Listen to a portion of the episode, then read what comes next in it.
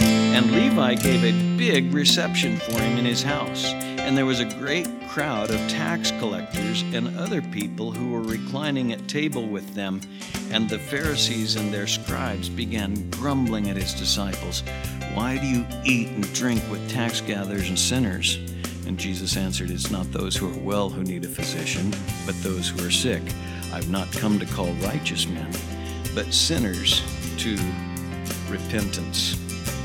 Jesus wasn't hanging out with sinners. He was calling sinners to himself. And when Matthew came to Christ, this was an evangelistic dinner, if you will.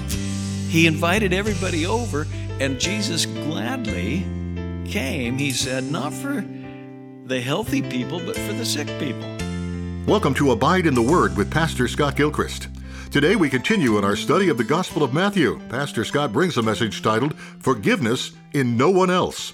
We invite you to follow along with us now as we get started. The wages of sin is not just God saying, ah, you're forgiven. The wages of sin is death. God doesn't just forgive. To say your sins are forgiven necessitated that He would go to the cross and shed his blood for us because without the shedding of blood, there is no forgiveness of sins. Think on that. Because I'm telling you, the gospel we celebrate, the good news that we're here to enjoy and study in the Bible, when you hear Jesus Christ offer forgiveness, the scripture is very clear. There can be no forgiveness without the shedding of blood. And the blood of animals can't take away that sin. I'm quoting Hebrews 9:22 when I say Without the shedding of blood, there is no forgiveness. And Hebrews 9 is very clear, and Hebrews 10. Uh, the animal sacrifice could never take away sin. But they pointed to the one who could be and was the Lamb of God who takes away the sin of the world. And to say your sins are forgiven meant he had to go to the cross. Greater love has no one than this, that one lay down his life for his friends. When I was in the fifth grade, I. Uh, I, you know, I love baseball, loved baseball then. And I read a Babe Ruth biography in the fifth grade. And it was sort of a sanitized version, you know, fifth grader. And actually, that's, uh, and I got this picture of the babe uh, that, yeah, he kind of lived a wild life, but, you know, and anyway, that formed my thinking about the babe. Well, recently I was given, recently I was kidding. Somebody was telling me they read the classics and we were in a social setting, kind of like at this, a table at a banquet, and the guy across was telling me that he reads, uh, you know, Dickens, and he reads this and he reads that, and he said, I said, he said, what are you reading? I said, The Life and Times of Babe Ruth, and he didn't laugh, but uh, I, you know, anyway, I didn't even know there was such a book. Well, about a week later, I was given this book, The Life and Times of Babe Ruth. I just finished it last night. You say, What are you talking about Babe Ruth for? Well, there's a point. Um, when Babe died, and this was not the sanitized version, this told his life like it really was. You know, all the sin, all the rebellion, all the debauchery. And uh, yet, you know, he'd been raised in a Catholic uh, delinquent home, and he had a respect for, and he'd go to Mass and he'd throw money in the plate, that sort of thing. But his life, right to the end, was pretty sad and pretty sinful. But they gave him last rites. And the author said, and even that was controversial, because there were many Catholics who felt Babe shouldn't have been given last rites. He wasn't worthy of forgiveness. And that hit me because I've been thinking about Jesus, the Jesus of the Bible, who forgives sin, but only because he died on a cross for it. And I thought, what a misconception that is uh, on two fronts. First of all, to think that anybody is worthy of forgiveness. Forgiveness wouldn't be forgiveness if you were worthy of it. okay? But then, secondly, to think that any ritual performed by some man, some priest, could wash away your sins. So it's on my mind, and I'll tell you this there's forgiveness in no one else but Jesus Christ Himself. And when you come with your sin and your guilt and you come to Him, He is willing and ready to forgive you. And uh, I would say that uh, enjoy that. Enjoy that. And he said, In order that you may know that I have authority to forgive sins, take up your bed and follow me. And they glorified God. Look at it. When the multitude saw this, they were filled with awe, verse 8, and glorified God who had given such authority to men. And by the way, uh, God gave his authority to his son, who is God, Emmanuel, but Jesus delegated that authority to us. When he left, he said, We can proclaim forgiveness in his name. It's an amazing thing. I can tell you today, you can be forgiven no matter what you've done if you'll turn to Christ Himself. That's why we love Him, and that's why uh, the Bible is all about Jesus Christ. Well, verse 9, and you're noticing if you're with us that. Uh, Matthew is just a scene, a scene after scene in Jesus' life. He compresses in this eighth and ninth chapter several little vignettes of Jesus' life, and they're just as relevant today as they were uh, when they were written and they speak to our lives because Jesus Christ is the same yesterday, today, and forever. So, having said that, uh, when they were glorifying God, we're told that Jesus passed on from there, and as he was passing on, he saw a man called Matthew. Now, this is the author of the book we're reading, Matthew, okay? And uh, he's sometimes called Levi. He had two names. Uh, but notice, let's just read it as he, as he was passing by, he saw a man called Matthew sitting in the tax office. And he said to him, Follow me. And he rose and followed him. And it happened that as he was reclining at table in the house, behold, many tax gatherers and sinners came and joined Jesus and his disciples at the table. And when the Pharisees saw this, they said to his disciples, Why does your teacher eat with the tax collectors and sinners? But when he heard this, he said, It is not those who are healthy who need a physician, but those who are ill. Go and learn what this means. I desire compassion and not sacrifice. For I didn't come to call the righteous, but sinners. Now, uh, the call of Matthew. Matthew is one of the disciples, one of the twelve. And he's writing this book and he's looking back to that day when he, as a tax collector, was called by Jesus Christ to follow him. And, uh, you know, you're probably familiar, but if you're not, his conversion was real. Uh, he is called Levi in Mark's gospel, and I'm going to read Mark's gospel, much like I did last week, because there's one of those one of these times when Matthew's compressing these stories. Usually Matthew gives more detail, but in this case, Mark is going to give a little more detail. But a tax collector in those days was not a popular position to be in. Uh, uh, we love tax collectors today, right? no, we, I don't think so. But I'm sorry if you're an IRS agent, but you know, it's just the way it is. It's not that you probably don't even tell people what you do. I work for the government. but uh, in those days, tax collectors were corrupt. They were Jews who had sold out to Rome, and their money, and they made a lot of money, was skimming off the top. And so they were hated. It was like saying, he walked by and saw a pimp, or he walked by and saw a prostitute, or he walked by and saw a bookie. I mean, you know, it's just like, ugh, a tax collector? And Jesus called him uh, out of his sin. And I want to read. Um, I want to read from. I said Mark, didn't I? I'm going to read from Luke. Just read Luke's account. You don't need to turn there, but just listen to the the fuller account. Um, after that, he went and noticed a tax collector named Levi, Matthew, he has two names, sitting in the tax office, and he said to him, Follow me. And he left everything and rose up and began to follow him. And Levi gave a big reception for him in his house. And there was a great crowd of tax collectors and other people who were reclining at table with them. And the Pharisees and their scribes began grumbling at his disciples.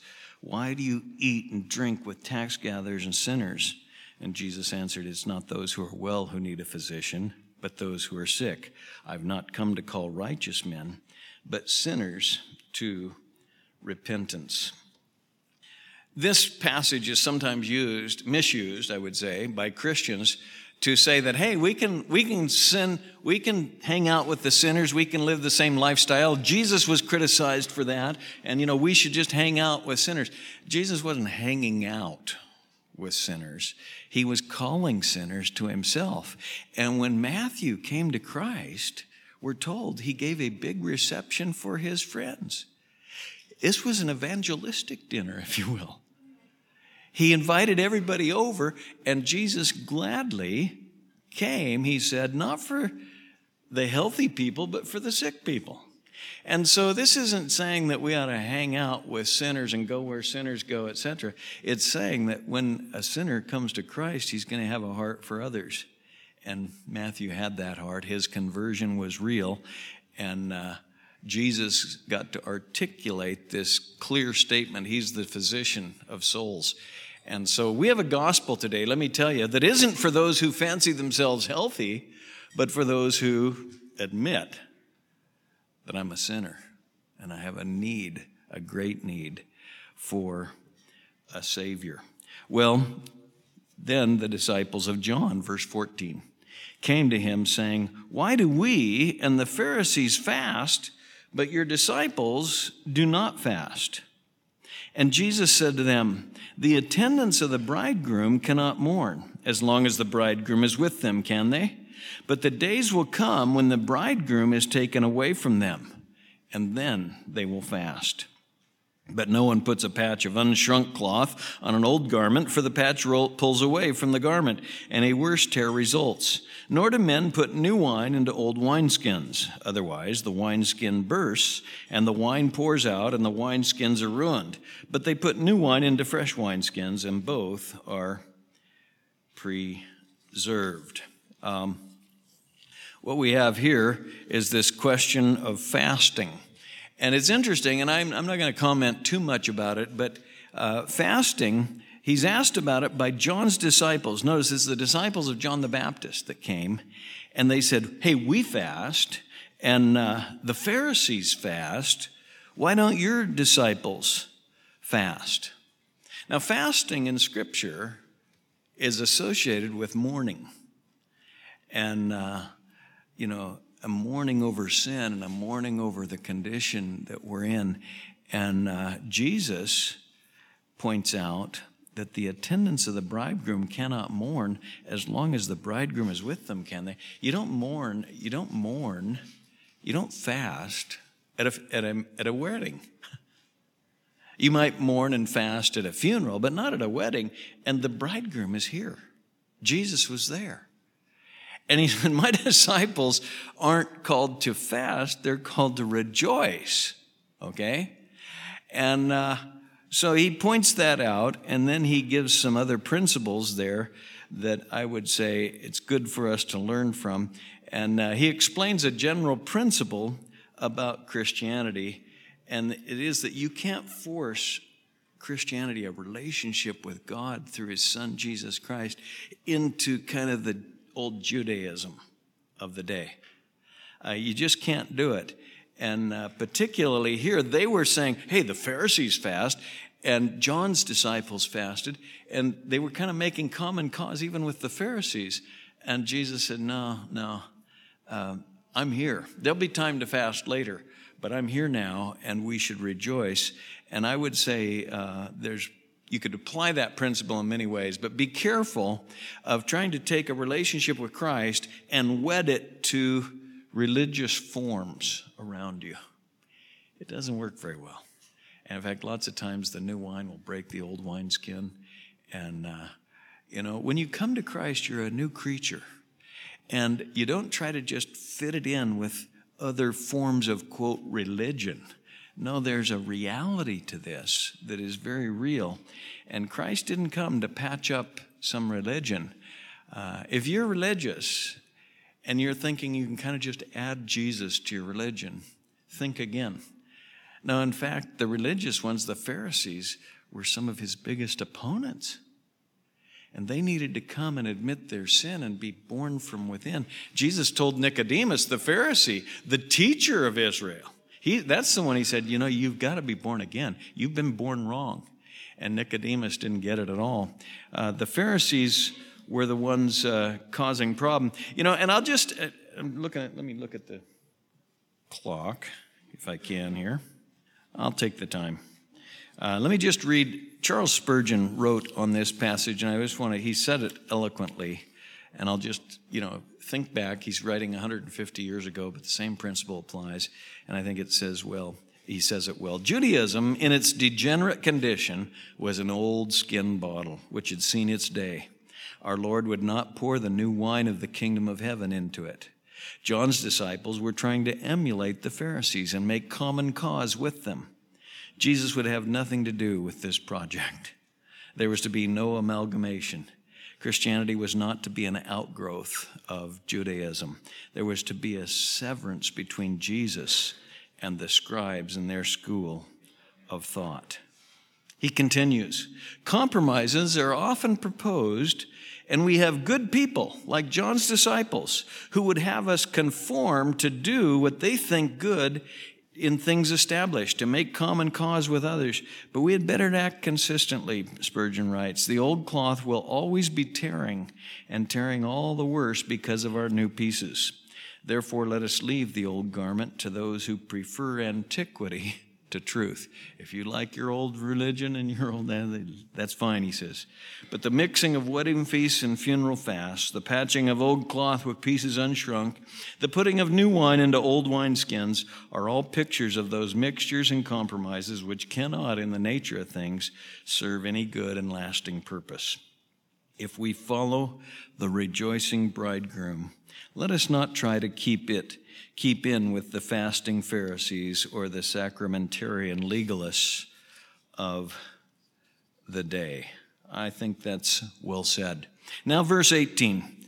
While he was saying these things to them, behold, there came a synagogue official and bowed down before him, saying, My daughter has just died, but come and lay your hand on her, and she will live. And Jesus rose and began to follow him, and so did his disciples.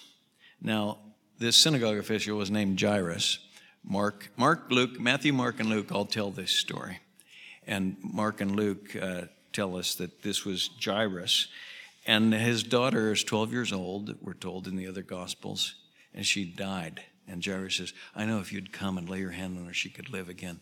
And here we see Jesus' power over death.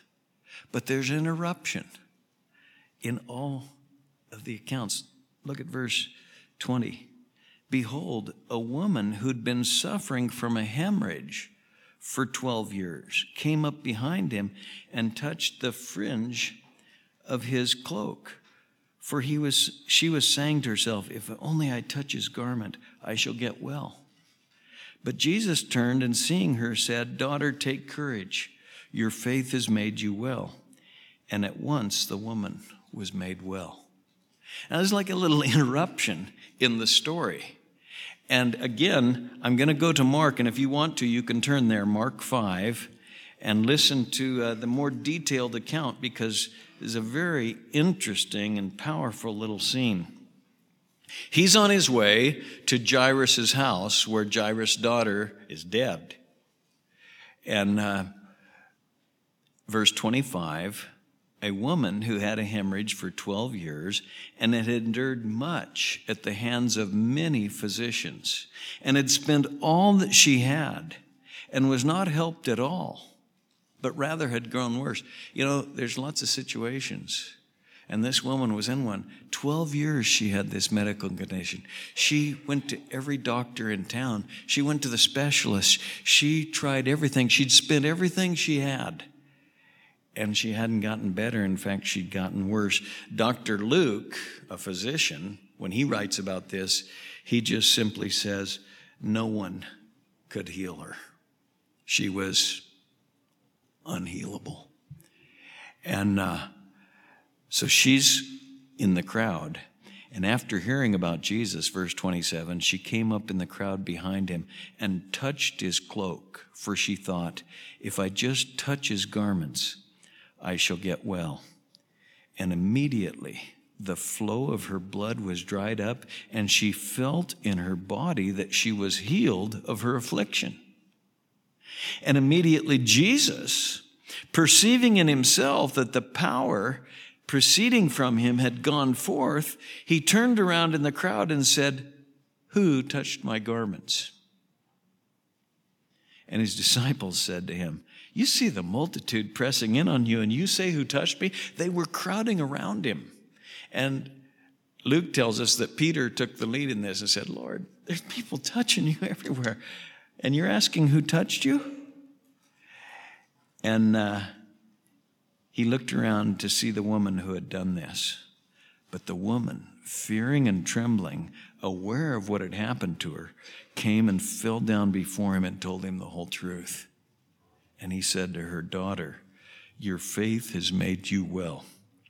Go in peace and be healed of your affliction. Now, this is written for our instruction. This gal knew if she could just lay hold, if I could just touch even, the, even his garment. She had a faith in Christ, and Christ's power healed her, and he knew it. And he said, Who touched me? And he called her out to publicly acknowledge what Jesus had done for her. And she did.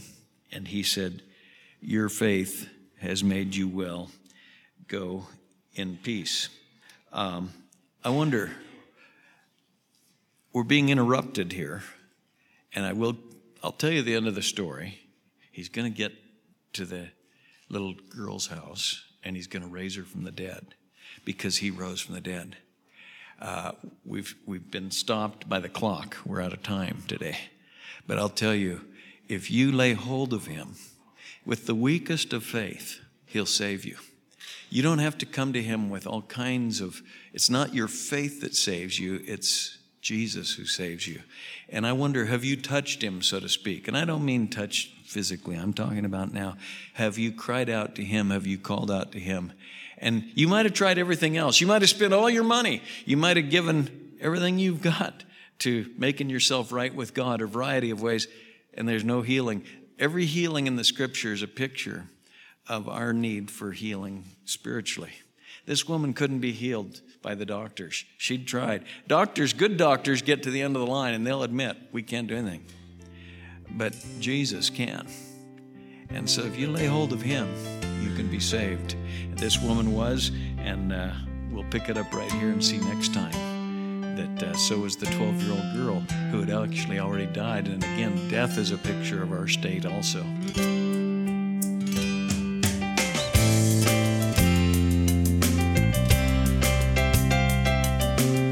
You've been listening to Abide in the Word with Pastor Scott Gilchrist. Please stay with us. Pastor Scott will return in just a moment with a preview of our next broadcast. Today's program was titled Forgiveness in No One Else, a message from our study of the Gospel of Matthew. If you missed a portion of the message heard on the program today or you'd like to share it with a friend, head on over to abideintheword.us. A free copy of today's entire message is available there for you to stream or download at your convenience. Pastor Scott would love to invite you to join us for our live online Sunday worship service at Southwest Bible Church. That's each Sunday morning at 8:30 and 11 a.m. You can find us live on YouTube by searching for SW Bible Live or go to swbible.org and click on Live Stream. We also broadcast the service live on the radio on True Talk 800 AM. It's best to check the 800 AM program guide for up to the minute schedule adjustments. If you've ever wanted Pastor Scott's sermon library in the palm of your hand, we have a new app available called the Abide app. It's available in both the Apple App Store and the Google Play Store. Along with the sermon library, you'll also find Scott's written publications, biblical seminars on a variety of subjects, daily devotional videos, this radio program, and the Abide Method, a monthly Bible reading and writing plan developed by Scott to give you the opportunity to read and write out Scripture. These resources all come free within the app, so if you're looking to deepen your relationship with Christ, please consider downloading the Abide app now, before we end our time today, let's go to Pastor Scott for a preview of our next broadcast. If Jesus' characteristic activities were teaching, evangelizing, and healing, his characteristic mode or mood or tone or attitude. Seeing the multitudes, he felt compassion. It's a word that means pity, feeling compassion. Okay? It moved him to action. He acted on it. We're not to just simply sentimentalize, we're to be like him. And if we sense the needs around us, we're to act to meet them. In the New Testament, I find this word, compassion. And you know what? 14 times, every time it's used, it's used of God. He is the compassionate one. Join us again next time as we continue in our study of the Gospel of Matthew. Pastor Scott will bring a message titled Going About Teaching, Proclaiming, and Healing. Until then, may the grace of the Lord Jesus be with you.